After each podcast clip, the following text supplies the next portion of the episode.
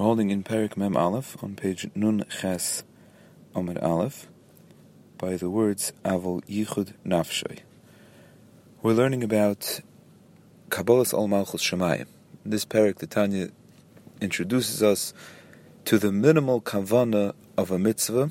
It's actually the yira, the minimal yira part of the mitzvah. It means coupled with Ahavas Hashem, with love for Hashem and a feeling that you want to attach yourself to Hashem. With everything that we do, we have to have in it also a form of yira, which is expressed in its minimal form as Kabbalas Ol Malchus Shemayim, that a person understands that Hashem is the Melech, He's the Melech, Malachi, Amlach, AmalKadosh Baruch Hu, and He sees, and He's with us, and He is the Melech, and I am the Eved, and I want to fulfill my function as an Eved, as a servant of the King, by doing what He has asked me to do.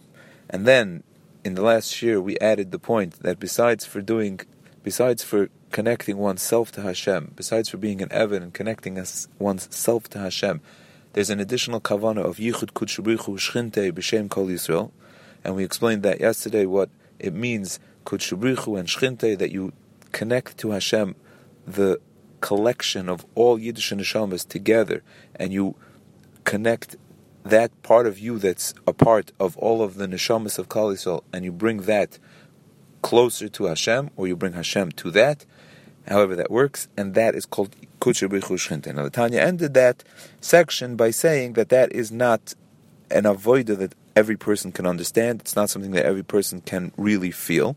He said everyone should try anyways, but not every person could really experience that. Now, the Tanya continues, but what every person can experience is the Ratzan, the will, the passion, the desire for his own neshama to connect to Hashem through Torah and Mitzvahs, because that is inherent in a Yiddish neshama. Every person has that will, that drive built inside of them, that they want to attach themselves to Hashem through Torah and Mitzvahs. So much so, as we've learned before, that a person is willing to be Mesirus Nefesh for it. And what does it mean, Mesirus Nefesh? So over here, the Tanya redefines Mesirus Nefesh a little bit. And he says that, what does it mean, Mesirus Nefesh? Mesirus Nefesh means that a person's neshama leaves their guf and goes to Gan Eden. And in Gan Eden, what does the neshama do? It experiences the pleasure of connecting itself to Hashem.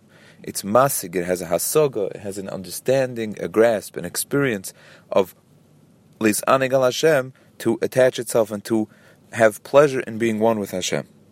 So now, what happens when a person does a mitzvah, when a person focuses his mind and his time and his words on the words of Torah and Tefillah? What happens is he's leaving his tzorchei haguf, he's leaving his physical needs and desires, and he's focusing his time and energy on attaching himself to Hashem.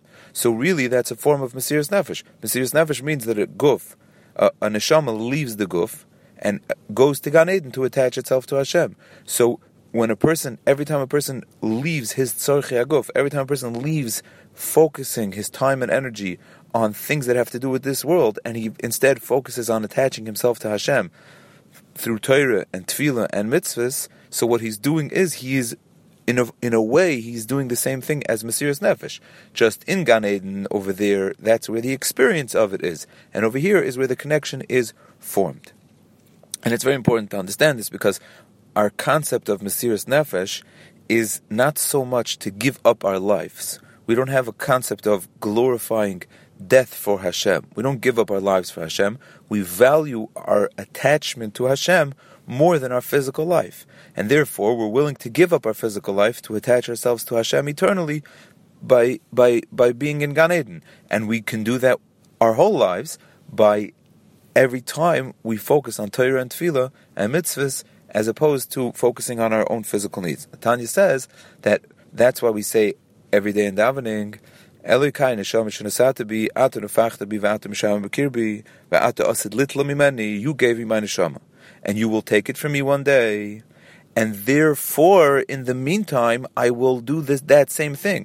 It means you put a neshama into me, and you will take it back one day, and when you take it back, it's going to go to Gan Eden, and over there, it's going to be focused on, it's going to experience its connection to Hashem. So already now, I'm going to be busy doing that same thing. And he doesn't even say it so much in the way of preparing for then. It's doing that same thing. Just over there, I'll experience it, and now I will create it. But the point is to always be focused on leaving behind the physical needs of the guf and using this world and using your neshama to attach itself to Hashem. Especially, says the Tanya, in the way of brachis, because when a person makes a bracha, he's directly focusing his attention straight to Hashem. He's connecting not just with like regular words of Torah and Tefillah, where he's focusing his mind and his heart on attachment to Hashem, but when the person says a bracha, he approaches Hashem directly by saying Baruch Atah, and he says Atah, you to Hashem, is a very, very strong direct attachment, and that's why Birchas HaShachar, saying the brachas of the morning, follow Elokai neshama, because since this is my focus of my life, attaching my neshama to you, Hashem, therefore I address you and say Baruch Atah.